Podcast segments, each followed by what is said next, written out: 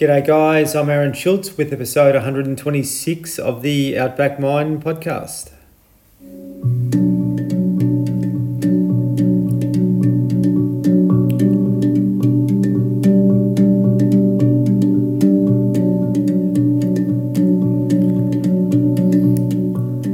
Thank you very, very much for joining in once again. Now, it's really interesting. A lot of you guys would remember a band called Kiss. Uh, uh, if you were born back in the 70s and 80s and so forth. And um, yeah, I come across a, a band a little while back called Kallidad. Now, Kallidad are a, an amazing instrumental band. And um, what uh, is different about Kallidad is they actually dress up, uh, not so much like Kiss, but they paint their faces. And um, it gives them character and makes them uh, stand out. They're really unique. So their music is one thing, but the show that they put on is uh, is another. And um, today's guest, Jason Janus, is um, basically one of the, the, the main people in Kallidad. The, when I say the main, there's three of them. Uh, so Jason's um, you know, created this uh, a few years ago, and uh, they're very well renowned in the music scene throughout Australia. They were playing all around the place uh, pre-COVID and um, post-COVID. I'm sure they're going to uh, take off even further. So I've seen Kallidad a few times, and um, it just makes you feel good. Their music is, is incredible. Now Jason's got a, an amazing story himself. You know, he found a passion for music uh, as a young fella, and that's been his life ever since. So what I hope you guys get, get from this conversation is being able to find what it is that you're passionate about and being able to um, create a life around that. Because if we can all do that, then our lives are fulfilled. We're happy, healthy, well, mentally, um, you know, primarily. And uh, I guess a lot of the mental health issues that we're experiencing at the moment uh, come in because we're out of alignment. So, you know, Jason's going to give us a, a good snapshot his uh, snapshot of his own journey and also what he's been able to uh, you know, bring to other people's lives through doing something that he loves. So, um, yeah, really sure you're going to enjoy this chat. And um, yeah, he's such a, a beautiful young fella. Um, it's going to be an awesome conversation. So please share it with others. Just want to make special mention to our primary partner, Green Nutritionals, who provide green organic superfood. So if you're lacking something in your diet, I uh, really encourage you to check out their website. Their products are purely organic uh, and ethical, and um, yeah, very, very good for our physical and mental well-being. So please uh, support them, greennutritionals.com.au. Also, if you're looking for work in WA or Queensland, I really encourage you to check out MacForce Australia. They're a uh, ethical ethical labour provider. So if you're looking to bring people into your business or you're looking for work, please check them out. MacForce, M-A-C-F-O-R-C-E dot com.au. Alrighty, hope uh, you enjoy this chat. As I said, uh, please share it with others. Welcome to the Outback Mind podcast, Jason. Thank you very, very much for having me. No worries, mate. Uh, absolute pleasure. And uh, is this the first podcast you've done, or have you actually been involved with a few before? Um, I could count them on one hand. my friend, my friend Broden, who actually filled in on guitar for Kallidad for a very short time there during COVID when all borders were closed and stuff. Mm. Um, Broden Tadros, he came and played a few shows with us really, really well as well he started a podcast called Chats with the Musos. Ah. And I was honored to be his first guest. So I did that one. Yeah. And oh. he's still doing that, obviously, Chats with the Musos. And then actually, uh, completely separate from probably what we're going to talk about today, but one of my long term bucket list items since I was a young kid was to make a movie. So actually, uh, actually, when COVID struck, well, the first time I ever heard the word COVID or the word lockdown or any of that, I was in the Daintree with a bunch of mates making a horror movie. Oh, really? And um, yeah, they basically said you've got to, you know, the Australian government, whatever, everyone's got to lock down, everyone's got to isolate. We'd never heard this stuff before. We were at the time, we had about 13 of us in two Airbnbs up in the Daintree making a B grade zombie horror movie. Jeez, and did you so get we it? Figured, you got well, what? Well, no, I got stuck for a while, but like we're all here, we're all isolated, no one's coming in or out of here. So rather than send everyone home, we stayed for several more days and finished the movie, and then went back into a world that had changed forever with people fighting over toilet paper and all the rest of it. Unbelievable. Um, oh, mate, but you should, you through that there. film, yeah, it was crazy. It was ridiculous. but through the process of releasing that film, which is called Bush Bash, um, I did a couple podcasts like horror movie podcasts, indie movie podcasts. But that's it, really. I'm very, very new to it. Unbelievable, mate. Well, I'm sure you're going to be an expert after this chat. Don't worry. So I'm going to have to look up that movie Bush Bash. So I'll, I'll do that, mate. Uh, It's really- pretty wild. Bush Bash is like pretty. It's a bit, you know, it's a bit offensive. It's a bit violent. It's pretty ridiculous, but we had a lot of fun. Oh, mate, uh, that's what it's all about, isn't it? And and that's what I Yeah. love about what you guys do because you, you do have fun fun with it. But mate, I want to hear a bit about your own journey, like you know where you were brought up, um, sort of your, your, your life uh, till that sort of pivotal moment when you were eleven, and sort of how it's all unfolded for you from there. Sure, you might have to ask me questions. I don't think I'm going to just unload my whole life story in a few paragraphs, but We'll chip happy to talk about whatever you want. Yeah, good stuff. So so you were brought up in Sydney. Yes, born and raised in Sydney. Actually, I moved to the Gold Coast about two or three months ago, and that's the only time I've. This is the first time I've not lived in Sydney. I've travelled widely, but I've never not lived in Sydney up until August or whenever it was. So you uh, you picked up a guitar when you were eleven, and from our conversation, that was probably the uh, the, the the instrument and the gateway which uh, which you know basically transformed your life. Um, yeah, it was pretty much love at first sight. I actually always wanted to be a drummer, but my mum just simply wouldn't have the noise of a drum kit in the house. And this was before electric drums were widely available. So drums was just, it was just like, you're not playing the drums. And um, basically, from my first guitar lesson, it was just, okay, cool. I've got something to do now. That was pretty much it. Just like, I play the guitar, you know, that should be enough to keep me busy for the rest of my life. Like this, you know, I've got to go find all these bands. I've got to start going to concerts. I've got to. So that was it. Yeah, head over heels from the first lesson. So so you you went through school. Did you go all the way to year twelve, or did you pretty much get into music as a, as a career before the I suppose the school pathway um, unfolded for you? No, I went all through year twelve. I actually went to um, Sydney Grammar School, a reasonably fancy school in Sydney. I got very very good marks. I actually did my first two years of law school after um, high school as well. Mm, My plan, my plan was to smash through university as quickly as possible as a lawyer, like get smash through a law degree, and then be a big shot lawyer for just a few years, and then get enough money to retire and play guitar. That was my plan, dead set. And then um, I was actually working in a barrister's chambers when I was about eighteen, and one of the barristers had me banking his money for him, my checks.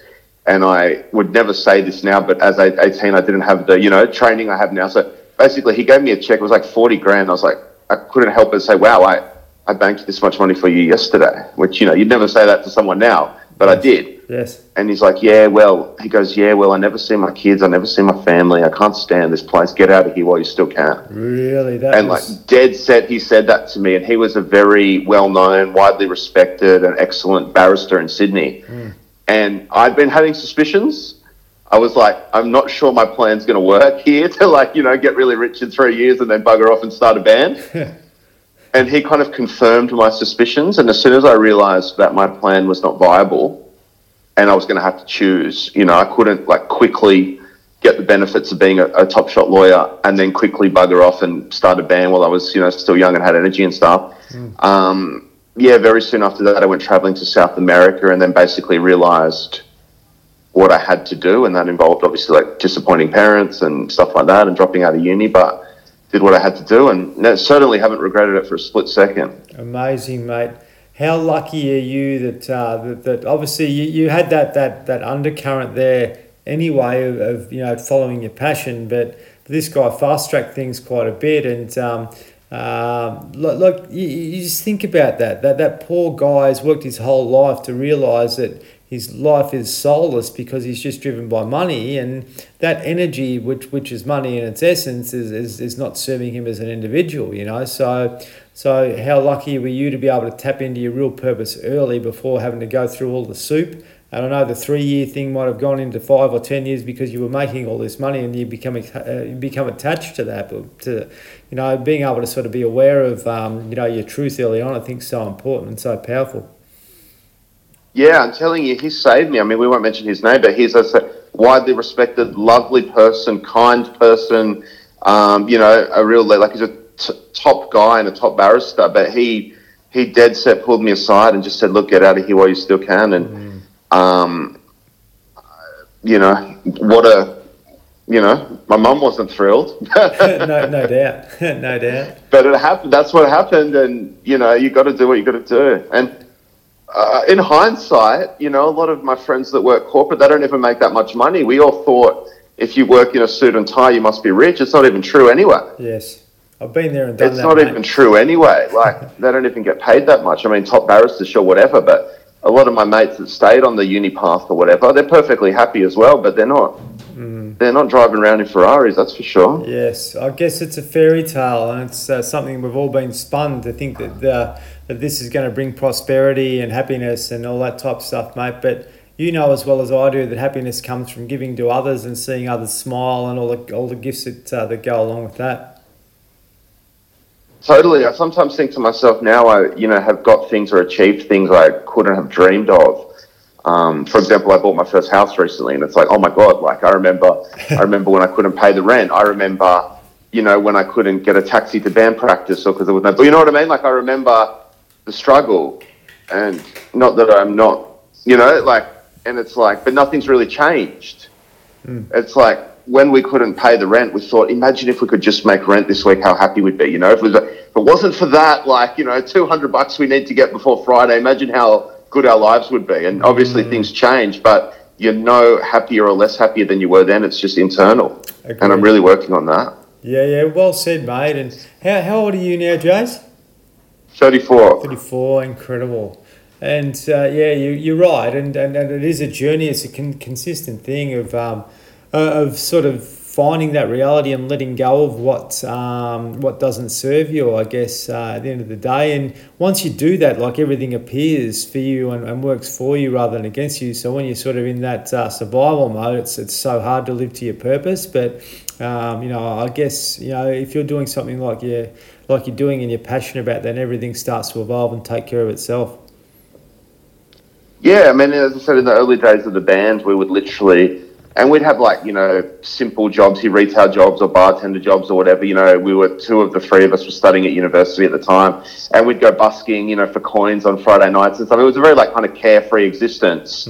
But um, as I said, our idea of success then was literally like making rent so we can party all through next week, and you know what I mean. But yeah. things change, but um, you don't really change that much unless the change comes with from within. Yes, that's true, and you've got to really want it. And mate, I'm really interested to hear about the journey with with regards to you know yourself as a musician, but also forming Kallidad and, and sort of how that came about. And um, yeah, obviously, like people that know you and know the band, it's it's such a a profound, um, you know, form of music, but also the, the character that you and energy you bring with it, with um, you know, with the, the way you dress and so forth, is is very very unique, and and that um, that sort of inspired me as an individual because I had that, that thing with Kiss years ago, and I haven't seen anyone else paint their faces since then. So you know, there's a bit of a an attraction with that, but the music is, is so unique. And when did you guys form? You, you guys went to school together early on, and sort of have you known each other a, a fair while, obviously now.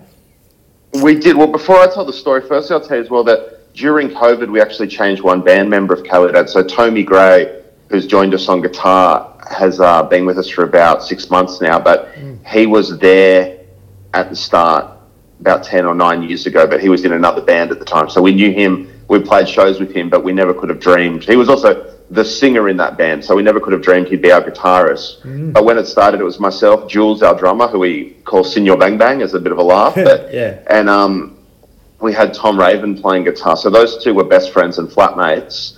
And then actually, my little brother was their best friend. So I'm two years older than the other two guys. And um, they were always, all through high school and stuff, you know, they'd have parties at my parents' house and stuff like that. And I'd like make sure my, you know, parents didn't find their beer bottles and stuff like that. So I was always the big brother from, from when we were, you know, teenagers.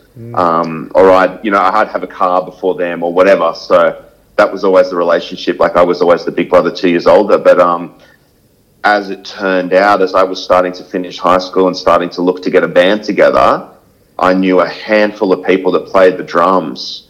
And to my absolute astonishment, my little brother's best mate was head and shoulders above any of them. Mm. And he still is. We've still never found a drummer that can, you know, hold a flame to Jules. He's that good. And even as we, you know, we tour internationally and stuff like that, you know, he'll be recognized as the best drummer around essentially anywhere we go, mm. which is pretty amazing. And he was just my little brother's, you know, unassuming best mate, and he still is. He's mm. as humble and cool as you could imagine. He's just got this unbelievable talent that some people don't.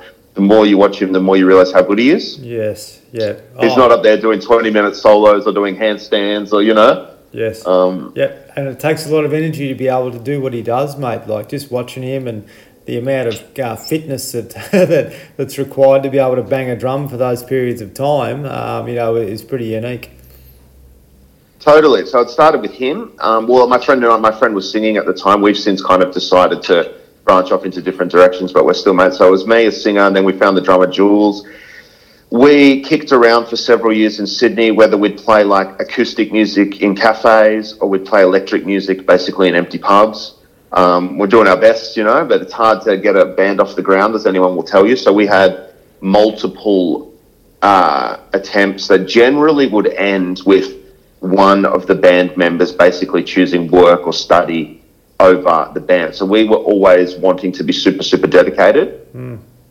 You know, we'd make sure, for example, that we lived close to the other guys in the band. We'd make sure that we had a job that was flexible, things like that and uh, it was pretty hard to find people. It was easy enough to find people to have a jam on the weekend. It was very hard to find people willing to commit to something like that, especially when there's no money coming in. Yes. So every year or so, you know, the bass player would move on, the guitarist would move on, and never with hard feelings. It was just like, hey, this guy got, you know, a corporate job. He's not going to be around. Cool. Let's get someone else. And uh, each time we changed lineup, we changed the name of the band and often the sound. So, you know, we did metal, we did funk. Not that we not that we were kind of genre hopping, just that we were happy to be flexible. Whatever our fellow band members would bring to the table, I know I'd be happy to be flexible. And so if someone was like, hey, I'm into funk bass playing, cool, let's play some funky sort of stuff. Or, hey, I wrote some, you know? Mm. Um, so we wished and washed a few times there over the years. And as a hobby, I got into Spanish guitar, and Jules' flatmate, Tom Raven, um, who was just literally his flatmate, it was like, hey, he had a little bit of drumming experience, and it was like, you know, if you've got some drumming ability, which you did, um, I can just show you a couple real simple guitar chords and you can basically drum on the guitar. Mm. That could be cool. And basically, as soon as we started playing like that with the fast Spanish guitar stuff, almost immediately we were in demand. Basically, people were booking us. It started off really small, but pretty much from day one, we were getting booked and getting paid. And it just happened like we found our thing we stumbled upon our sound. Mm, amazing here to sort of like go through all the other uh, other other I suppose mainstream things and, and come across something that's really unique with what you do. And mate um, it's like if anyone like hasn't heard Spanish guitar or heard of, of Kallidad I really encourage you to Google them and uh, and and look at what they do and also on YouTube and um, and Spotify and the main channels. Just listen to their music. It's it's very very unique and amazing. And Mate, um, you, you obviously picked up a Spanish guitar for a reason. When did that happen? Well, it's funny because my I've kind of come full circle. My first ever guitar was a Spanish guitar, but simply because it was the cheapest one. yeah. And then my parents said, if you play, because I wanted an like, what kid doesn't want an electric guitar, especially a heavy metal kid like me? Mm. But it was like, if you, you've got to practice for a full year and you know not miss your lessons and your teacher's got to say you're doing well for a full year then you can get the electric guitar. So that first year all i cared about was kind of and when you're a kid you're in a rush. So all i wanted to do was get through that year learn as much as i could and get my electric guitar which is what happened. Mm. um, so then for many many years i focused on electric guitar. But then long story short we're playing in a metal band. Metal's actually my favorite music. And i saw a wonderful spanish guitarist in sydney um, and my plan was to learn just enough Spanish guitar that we could have like a heavy metal song that had like a Spanish guitar intro. You know, a lot of a lot of rock songs will have an acoustic intro or a start off quiet and end up heavy or whatever. Mm. And I thought, let me just get enough down on this Spanish guitar that we can do like a really cool Spanish style song. That would be awesome, right? And I should only need a couple chords for that. And uh, that that search is still continuing. That that little foray into Spanish guitar never ended.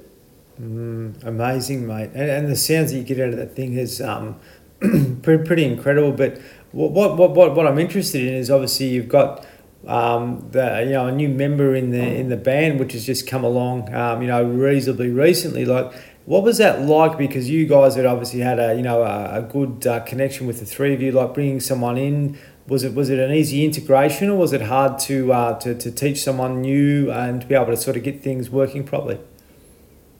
Well, Tommy's been as good as you could possibly hope for. We've had that conversation with a few people. We couldn't have dreamed.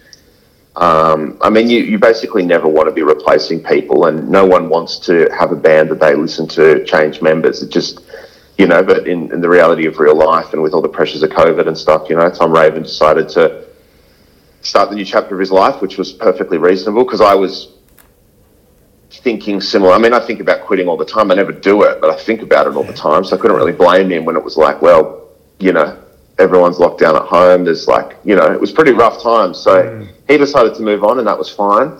Um, my initial thought was to quit as well. I just thought, well, that's it. And I kind of just sat there. I was like, hmm, what a shame. Like, you know, I was really enjoying. Mm. I was really enjoying being a guitar player. What a shame I can't do that anymore. And I thought about it a bit more, and I was like, I'm not going to quit just because someone else wants to quit. Like I'm not going to, I'm not going to have my career end when someone else decides it should end. I'll decide when my own career ends. Yes. Um, which I'm sure will be the day I die. That's definitely the plan. Mm, mm. Um, and then yeah, so the first thought I had was like, well, who's the best Spanish guitarists I know? And I reached out to a few of them, and none of them were quite right for various reasons. And I was like, shit, this isn't going to work. Excuse me for swearing. Mm. I was like, okay, and then I sat in my car and I was having a think about it. And I was like, I was like, it's not about who's the best Spanish guitarist. It's like, who's a great person, who wants to develop themselves, who's a great, you know, got great rhythm, who's got a great work ethic, who's a great. I was like, there's so much more that goes into this than playing the guitar. And then I sat and looked at it from that perspective. I was like, who's the best all rounder I know? And instantly I was like, Tommy Gray. I was like, he's perfect. And as soon as I thought about him. I knew he was going to say yes as well, even though I hadn't, you know, spoken to him about it. Because it just kind of came to me. I was like, that's the guy. And he's going to be perfect. He's going to love it. We're going to love him. And we've been friends for so long. So I reached out to Tommy that day, basically. Um, he was just like we were excited but cautious because, you know, we knew it was a big commitment we were all getting into. Mm. And then we went up and saw him on the Gold Coast a couple, because we were living in Sydney. He was living in Gold Coast. So we went up and had two trips to the Gold Coast just as COVID was lightening up enough for us to be able to do that. And um, it's been better than ever. Kallidad's sounding and feeling better than ever. We've actually got more drive, more professionalism than we did before. So that was a catalyst of you moving from New South Wales to the Goldie? That's right. At the time, actually, when I called him, actually, it was funny because I was like, you know, would you be interested in this? We're going to tour, we're going to do this, we'll take you to Europe, blah, blah, blah, blah, blah. And he's like, I would absolutely love to, but I'm not moving back to Sydney. That was his one condition. You know, that was his one condition. Yes. He's like, I'm not moving back to Sydney. And at the time, it was like, you don't have to move because basically, especially pre-COVID, Kallidad travels so much. Mm. As long as you can get yourself to an airport once or twice a month, doesn't really matter where you live because we spend so much time on the road. You can rehearse on the road. So I said, look, that's not going to be an issue. You know, we'll fly up and see you. You can come and see us sometimes. We'll travel together so you can stay where you are. But then we went and um, we went up to the Gold Coast twice from Sydney to audition slash rehearse, and um, it was just so much better up here on the Gold Coast than it was in Sydney. And the real catalyst for me was in May. So this was May 2021. That was this year, mm. May 2021, about six months ago. Um, we did a one week rehearsal session on the Gold Coast and it was beautiful. And I was waking up at 4 and 5 a.m. and going for a jog and a swim along the beach and then going to band practice, just having this really great lifestyle. And then I got home to Sydney and I was freezing cold. And I'm like, this is not good enough. yeah, yeah, You know, like I came home and my wife is huddling next to the heater, like, oh, it's so cold and it's locked down and whatever else. Mm. Um, or whatever it was, lockdown, you know, it's gone up and down. The status has gone up and down many times. So, what, you know, and I was like, okay, we're actually moving to the Gold Coast. Mm. Um, Tommy's officially in the band. The band's officially based there now, and it's so cold here, and it was so nice there just yesterday morning, mm. and that was that. Amazing, mate. That, that that's so good, and you're just following following your intuition there, and sort of letting letting like things basically take care of themselves. And obviously, since you've been up here, you've been able to sort of tour up and down the coast and, and not able to leave. But it's actually worked out really well for you because you've been able to, um, I suppose, create a bit of a, uh, um, you know, a, a following uh, within the state here, and that's really, you know, um, driving, um, you know, some interest in what you do and, uh, you know, how things will evolve from uh, here, who knows. But it's interesting, mate, um, like listening about your, your journey and, and, and touring and that type of thing. Uh, when did this all start? So you, you actually had, and, and this is this is something that will be of interest to the to the listeners. Um, obviously you, you you had uh, you know and it's a fair commitment to be a, a, professional musician a musician in its essence and a lot of people would be interested in you know how you actually make a living out of that. But um, primarily being able to uh, you know be be confident enough to say yeah this is what I do and then have a forward plan of um, gigs ahead of you so you are confident you're going to have um, you know sustained income I suppose is something which is um, really important. But um, you know, when did all, this all sort of start to take off for you? When you were confident, or when you, you sort of had some confidence to say, "Well, yeah, this is um, this is us, and this is what we do, and this is how we make our living." I was working in a. Um, this was probably about a year or two into the band, so we started tentatively playing in Melbourne and Brisbane. For once again from Sydney and we definitely the first few times we lost money like we'd spend more money on flights and accommodation and maybe a hire car or whatever. We were losing money the first few tours but you know we were playing in melbourne or whatever. We thought this is gonna you know imagine if we could build up an audience in melbourne. So it was definitely there was no question that we were willing to lose money to do that. Um, but basically what started happening we'd be on some of these little tours and someone might say, for example, oh, you know, I've got a gig for you guys on Sunday night. Come and, you know, and we'd say, look, we'd love to, but we've got flights on Sunday morning because we've got to get back for work on Monday. Mm.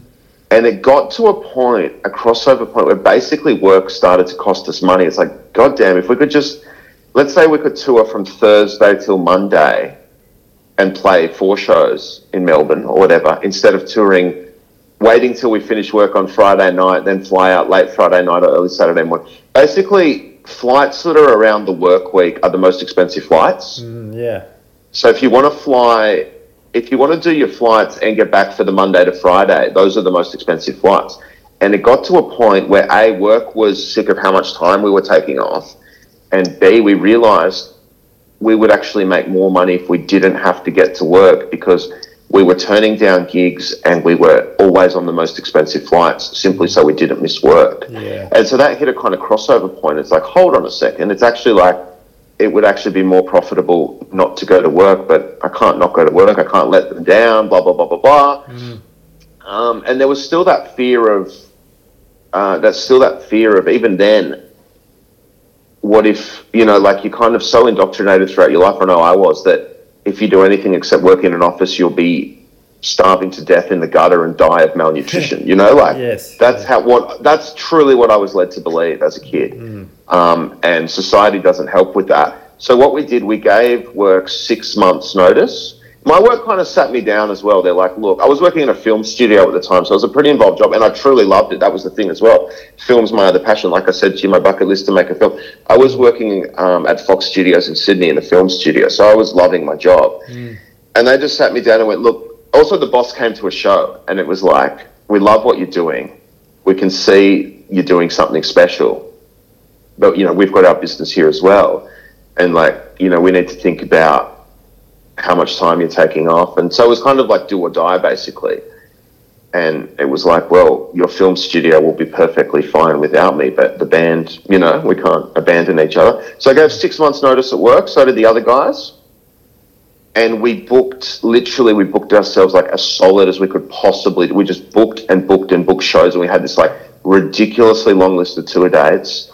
And I remember sitting there looking at it, and I was like, well, I think if we play all those shows, we probably won't starve. Like we'll probably still be alive. you know, which was still the mentality. And of course, you know, we've been we've had ups and downs, and you have your lean months and your you know your great months. But um, we've never looked back. That's for sure. When was that, mate? 2000 and I have to think about this. I think the Soccer World Cup was in Germany. What year was that? Mate, I haven't got a clue. My son would know, but I couldn't. Uh, couldn't I think it was about 2012, 2013. So, Hold on, give me a sec to think about this. So almost ten years ago. Yeah, yeah, exactly. It's been about nine years. Yeah. Kallidad's been going for about nine or ten years, and we've been professional for like eight or nine years. So, so It was during the Soccer World Cup in Germany. Whenever that was, actually, I could just like Google it for you real quick. Um, I reckon, I, I reckon it's yeah. Actually, from memory, I do remember that. and It probably was two thousand and twelve. I reckon. But anyway, that sounds right to me. yeah, mate, that was gutsy, and um, you know, I guess there's there's people listening to this podcast that are probably at a, at a bit of a crossroad with their lives on, you know, do I do what I'm passionate about or do I stay with the safety? And I actually had, um, you know, I have those realizations, uh, you know, all the time too, you know, and I have all my life. But being able to go into what you're passionate about is, is really important for your own mental health, I guess. But you've been able to sustain the lifestyle since then, which is, you know, you're not living off the smell of an oily rag. You're able to actually like generate an income where you can, you know, potentially buy a house like what you have now, and you've been able to sort of make some some uh, some inroads into being a, a sustainable professional musician by the sounds of it. Yeah. Firstly, I'm looking at Google real quick. Maybe it was the 2014 World Cup, which was in Brazil. Maybe Germany won that World Cup. Maybe that's what I'm thinking of. Okay, yeah, yeah. Because it wasn't 2006, because I finished high school in 2004. So 2006, we were, you know, hustling to pay the rent. Yeah. Um, right. So it must have been 2014 World Cup, and maybe Germany won that World Cup. Mm-hmm. But anyway, yeah. um, you were asking about surviving as a band, basically. Yes. Yeah. Um, well, when I was younger, my idea of being in a band was that I would like wake up in the morning, do some drugs, and like a limousine would pick me up and put me on my private jet, and I'd play in like the world's football stadiums and like drive my Ferrari to my castle. That's kind of what I. When I was thirteen, I was like, that's like what being in a band means, right? yeah, yeah. and I was like, that should be fine. Um, once again, just like with the other plans in my life, I was like, well, that's not actually how it works. And um, I think just from a very, also, I come from a family of entrepreneurs, and especially my dad's side of the family, it's very much like y- you've got to do things yourself. You know, you can never rely on anyone as much as yourself. So from a very, very young age, also with all my corporate experience and stuff like that, because, you know, I worked for lawyers, I worked for accountants, I worked for real estate agents, and my parents are both, you know, kind of corporate professionals um, and business owners. Um, from a very young age, I kind of realized we had to be professional. Whereas a lot of bands, you know, at the start it was like, yeah, how much can you party? How late can you stay up? How many days can you stay up for? All that stuff. And that was fine. But I was like, well, we didn't really have a very good gig after we stayed up for three days. In fact, we were an absolute useless schmozzle, right? Um, so I realized the business side of it was important. And I used to read books by bands like, I don't know, Black Sabbath or Iron Maiden Yep. and they'd be like, in pretty much every rock and roll book I ever read as a kid, the manager or the record co- someone always took all the money basically. And they'd be like, you know, we're Iron Maiden, we're like number one on the charts, you know, we just sold 20 million albums, but we're apparently broken in debt. And I'm like, well, that might be fine for Iron Maiden because they can just go and be Iron Maiden for a few more years and they'll probably make all their money back. But like, I'm never going to be that big, so I'm going to have to. I'm going to try and skip the step where the manager steals all the money or the record company steals all the money, or you know, not steals it, but you know, you sign a dodgy contract or whatever. Mm, mm. Every single rock and roll book had the dodgy contract. I was like, well, I'm going to make sure I don't sign the dodgy contract. Yeah. So what I'll do is I'll try and learn about band management and stuff like that, so that when the manager comes along, I know what we're talking about. Smart. And like A, a manager never really came along, and B, the handful that did either was so bad. You know, people would like offer to manage us, but just not be impressive people.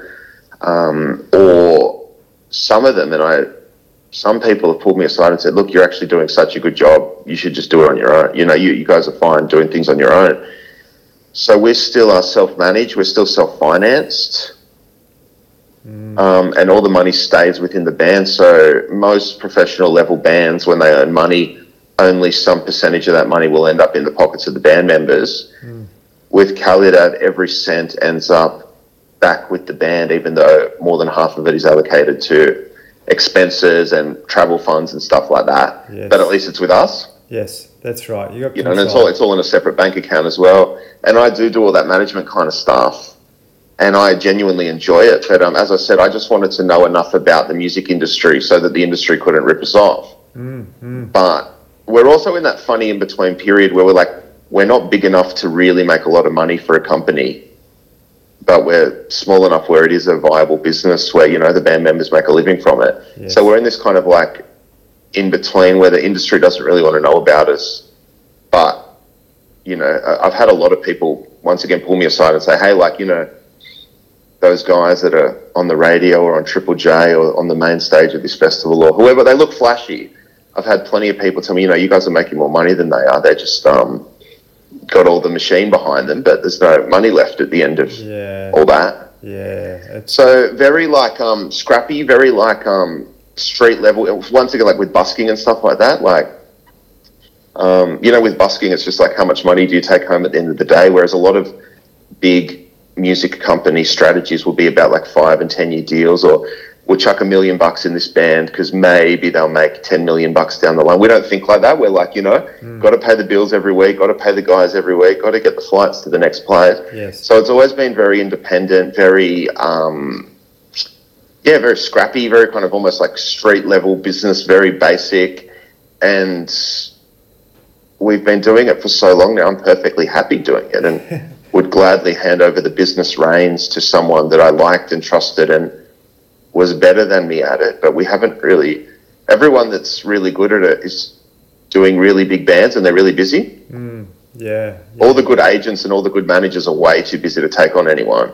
And we appear to be invisible anyway to the music industry. So mm. I just plod along. Oh, mate, it's grassroots stuff, and, and that's that's Yeah. the uniqueness of what you're doing, and I guess that's what people love. You know, you're you you you're not um, you're not a you know a, a you know a big ticket act, but at the same time, you've got the the, the trust and respect of. Uh, of the communities out there to uh, to to embrace what you're doing, and, and I guess that's what makes you really unique to be able to be, um, you know, uh, the working class in some essence without having the bells and whistles that go along with it. And, and I've had other musicians um, you know, on this podcast, and I've had to talk to agents and all those sorts of things, and it becomes like a like a you know I can't be bothered with all the bullshit sometimes, you know. But uh, but I, I've, I've been um, determined to get the right people onto this podcast so people can hear about their stories, particularly you know their mental health challenges and so forth, which uh, a lot of musicians that. Um, that, that, that are out there go through, uh, you know, silently, um, I guess, you know, and um, yeah, you know, I, I can see, uh, you know, or hear by talking to some of those guys that they really wish that they could have autonomy again, and um, they haven't got that because they've got so big. So it's actually taken a fair bit of their um, uh, their personal, um, I suppose, touch away. Yeah, I've seen a lot of acts that do have all the bells and whistles. They're signed to this big record company and they're with this big manager and they're whatever, you know, they've got this publishing deal and this distribution deal. Half that stuff I don't even know what it means. Yeah, But then I see them at, let's say, a festival. I'm like, well, you're doing exactly what we're doing. You've just turned up in a hire car from the same airport as us. You're carrying your own gear. You don't, you know what I mean? I'm like, yeah, what do all these big companies do? You're playing either right before us or right after us on the same stage. Mm. But we just emailed the festival owner, and you've got all these Sony and Warner Music and stuff. I'm like, I don't really get it. You know, like, yes. where's your limo? Where's your, you know, where's your like? Why are you? Why are you here right next to us if you're so fancy and we're just independent? And I see that all the time. Mm, mm. I've got And, um. Yeah, for sure. Yeah, look, we'd love to be playing in football stadiums, and I'm under, I'm well aware that every band that gets really big, you need, you know, adult supervision for want of a better term, and I look forward to those days.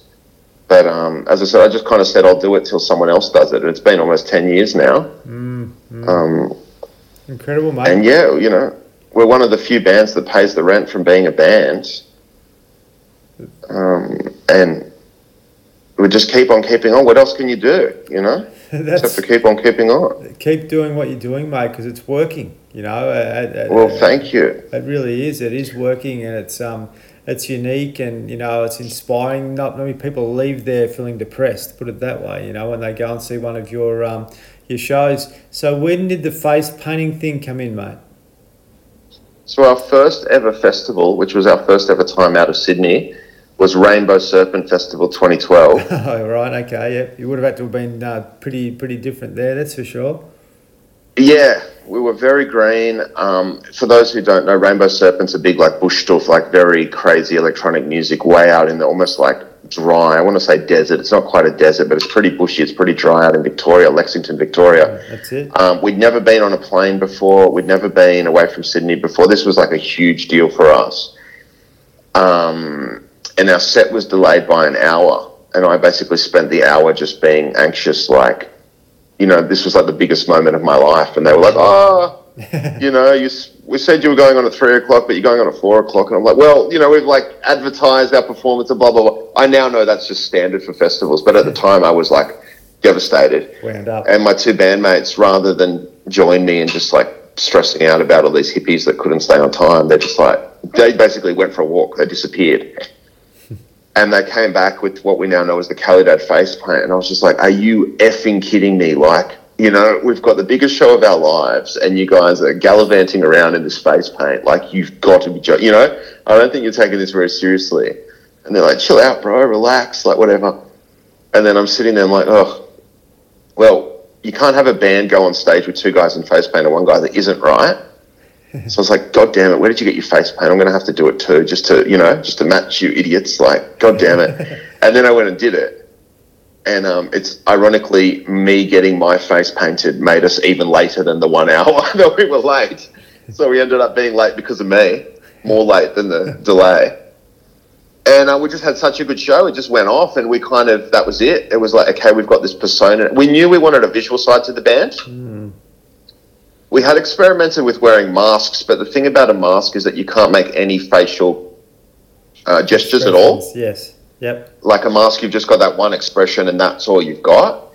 And the mask, we, we did experiment with that and it was kind of cool, but with the face paint, you're obviously in some kind of character or persona or visual image, but you can still use your face to smile, laugh, frown, whatever. So that was the perfect balance for us. Amazing, mate. And then we went back to Melbourne after that festival, and a few people turned up to our show, and they were basically they were basically disappointed that we weren't wearing the face paint. And we're like, oh no no no, that was just a one, that was just a special thing. Like, no, we don't do the face paint. We just you know listen to the music.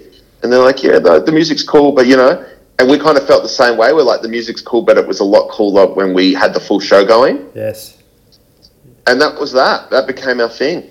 Mate, mate, have you have you explored, um, you know, Kiss and those bands and, and, and the show that was actually behind what they actually did, and, and you touched on Iron Maiden before, like the, the, these were these were creators. Like the music was good, but but like the, the, the stuff that went along with that was was absolutely incredible, and um, and that connection that people get with a with with with a band uh, or you know uh, individuals of that band makes them feel good. You know that that's that's the great thing about what you're doing, and that's really what the world needs right now. I know you love Kiss. I can't get into their music. and I know it's going to sound ridiculous to some people because we do wear white face paint and there's a very strong crossover with obviously their white face paint. But I swear on my life, we never once thought about Kiss when we started wearing white face paint. We were coming more from like a the Mexican like El Dia de los Muertos, Day of the Dead kind of imagery. Yeah, yeah, And if anyone had mentioned Kiss in those early days, they would say, "Hey, you guys look like Kiss." We would have said, "Oh yeah, oh yeah, we do." Like we can't, you know, Kiss have already done the white thing. But I swear, and I know it sounds ridiculous to for a band to paint their faces white and not think of Kiss, but I swear that's what happened. And we'd been doing it for a while, and then people go, "Hey, you guys look like Kiss." We're like, "Oh crap, we do." yeah. But um, so Kiss, I've read all the books they've written and all the books about them. I've studied their career in depth because they're one of the most respected and successful bands ever. But musically, they don't really do it for me. Um, and even though I want to commercialize the band, obviously you want to make a living from it, and I'm not afraid. It is a slight bit icky, like to sell something at the end of a show or be on stage. Everyone's having a good time. Hey guys, by the way, you know you can get a T-shirt. Like no one really wants to do that. Yeah. Um, some bands refuse to do it. I realized once again early on, it's like, well, I'd rather, you know, be able to pay for the flight home. So we're going to have to do it, right? But Kiss, kind of over the top, they're like almost thriving on the fact they don't care about anything but money, just about. But one thing about them is that they serve their audience faithfully and loyally, no matter what, and I love that. Um, a lot of metal. It seems to be a real metal thing, actually. I think a lot of metal bands, Iron Maiden, Metallica, whatever, um, understand the importance of the audience to the live experience, like the energy of the audience. And Um, so yes, Kiss musically haven't really influenced me, and yes, I'm aware of their show, and as I said, I've read all the books and stuff like that. I've even like watched everything on YouTube about their manager. Like I get, I'm pretty obsessed with music, as you can probably tell, mm. and not just music, but the music business. I'm pretty obsessed with the music business as well. So yes, I'm aware of their show. Yes, I'm aware of um, even like their accountant wrote a book, and I read that. You know, like mm, unreal. I uh, never. He actually said full on. Go go ahead. He said they were broke for a lot longer than anyone thinks. Like even through I think the seventies and the eighties, they were spending more than they were earning, but they had all the fireworks and limos and houses and stuff. Mm. Um, according to their accountant, they were they were dead set broke that whole time. But whatever. But yes, I've studied their career, like I've studied many other careers and um, just that like insistence on quality, sobriety, because you know we're all sober. Like um, a lot of bands are ruined by drugs and alcohol. Mm. You know, I um, have been completely sober for about ten years. The other guys, you know, they'll have a beer here and there or whatever, but mm. there's definitely no drugs involved, and there's no intoxication involved any anywhere close to the music or the performance. Mm. Um, and Kiss are big on that, you know, because kind of half the band ruined it with drugs, and the other half stayed sober, and they're still going. It's like pretty stark. Yes, yeah. Uh, mate, um, mate, if you think about what you said earlier about you know being thirteen and the limo and taking the drugs and all that sort of stuff, and that was your rock star lifestyle.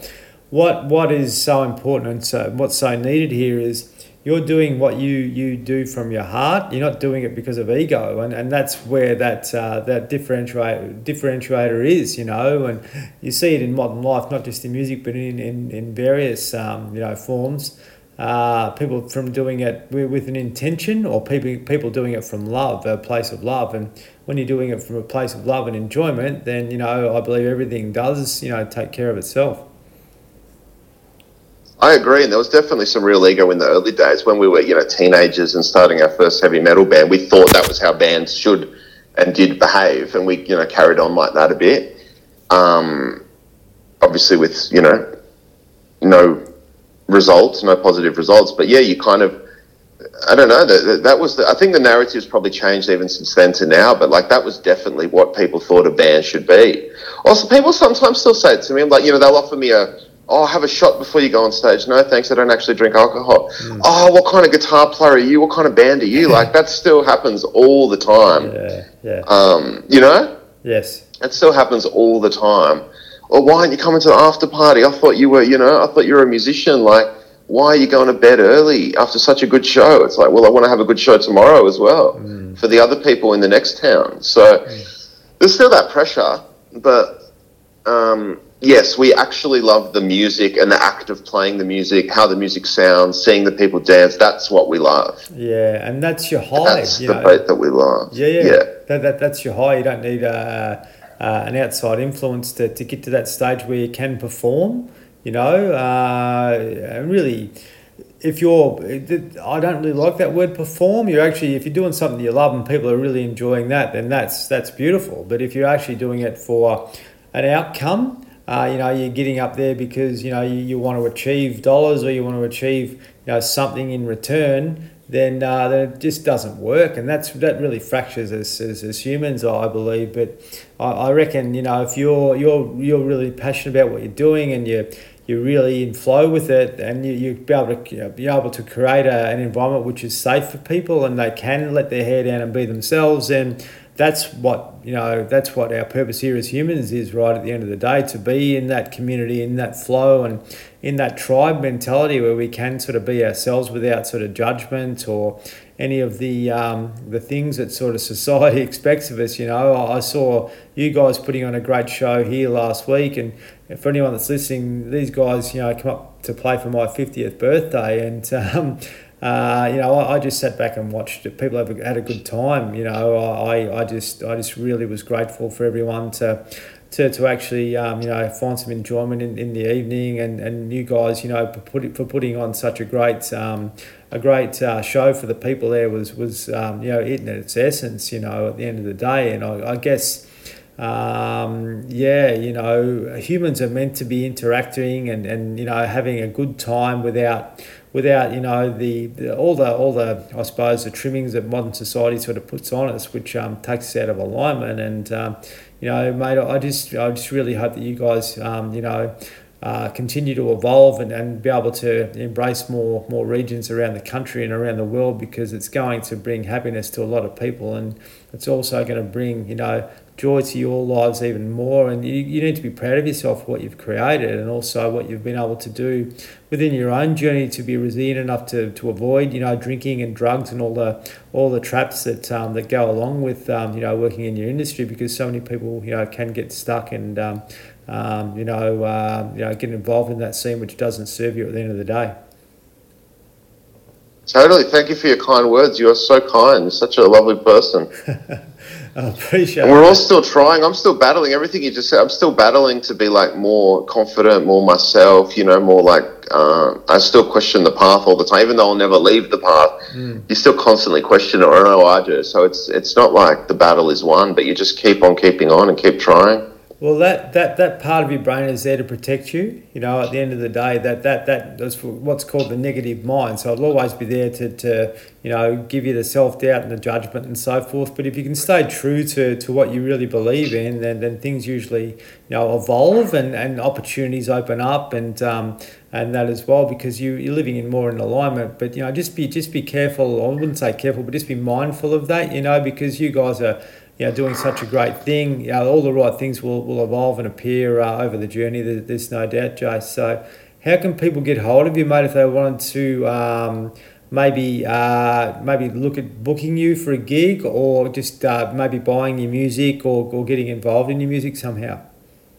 Sure. Well, they've just got to find Kallidad online. So the band name is spelled K A L L IDAD, and whether you're looking on YouTube, Spotify, Kallidad.com, uh, Bandcamp, where our merchandise is sold, or Facebook, whatever whatever element of the online world you'd like to engage with us on, just find the band Kallidad and we'll be there.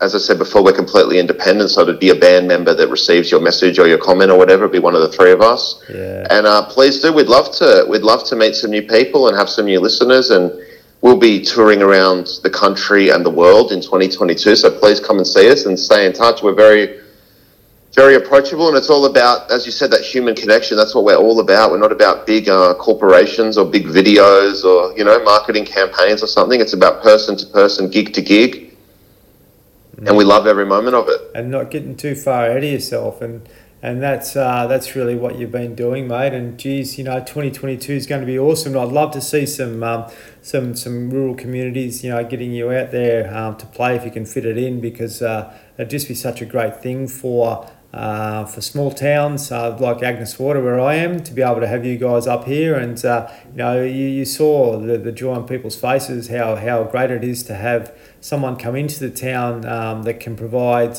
um, you know, um, I suppose something different. And, uh, you know, when that happens, uh, it's really embraced by the community. And there's so many communities like this around Australia which can really need uh, or really do with, um, you know, some some uh, some support and, uh, you know, some some some some some I suppose grounding and satisfaction away from the norm, you know, and uh, yeah, mate, I'm sure things will uh, will continue to evolve. So really grateful for your time, mate. And um, yeah, I'm sure we're going to have more more conversations in the future. So I'm really grateful uh, to get to know you, and uh, the best is yet to come. Thank you. It's my pleasure. And you mentioned this when we first spoke, but uh, if you ever want to talk to either of the other two guys in the band, I'm sure they'd love to talk to you, and they would have a totally different outlook to me as well. So just let me know if you ever want to talk to either Tommy or Jules. I'm sure they'd.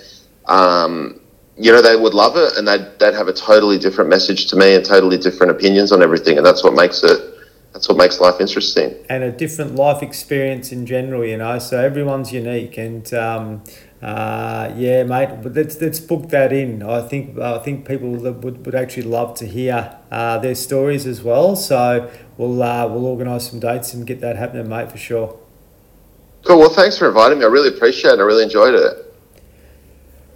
Guys, uh, hope you enjoyed that. What an amazing young man, very mature for 34, and um, obviously uh, the world's a much better place for him not taking um, the, the law path, which, which he was looking to do. So, uh, really encourage you to check out their work. They're an amazing um, band, but also amazing, amazing people. So, um, uh, Kallidad, K A L L I D A D dot com au Um, if you want to reach out to Jason, um, yeah, just just uh, shoot him a message via Facebook, and he'll be able to get back to you, I reckon. And uh, reach out to them and, and try and get them out to your community at some point if you can fit it in. I'm sure they'd love to get out there and meet new people and and bring their uh, their magic to your town. So um, yeah, please share this podcast with others. I'm sure it's uh, going to help uh, a few people um, uh, understand um, what life's all about and be able to sort of you know work towards being okay to be different uh, at the end of the day, not worrying about um, all the other stuff. You know, live in your alignment and uh, live your purpose, and everything will take care of itself.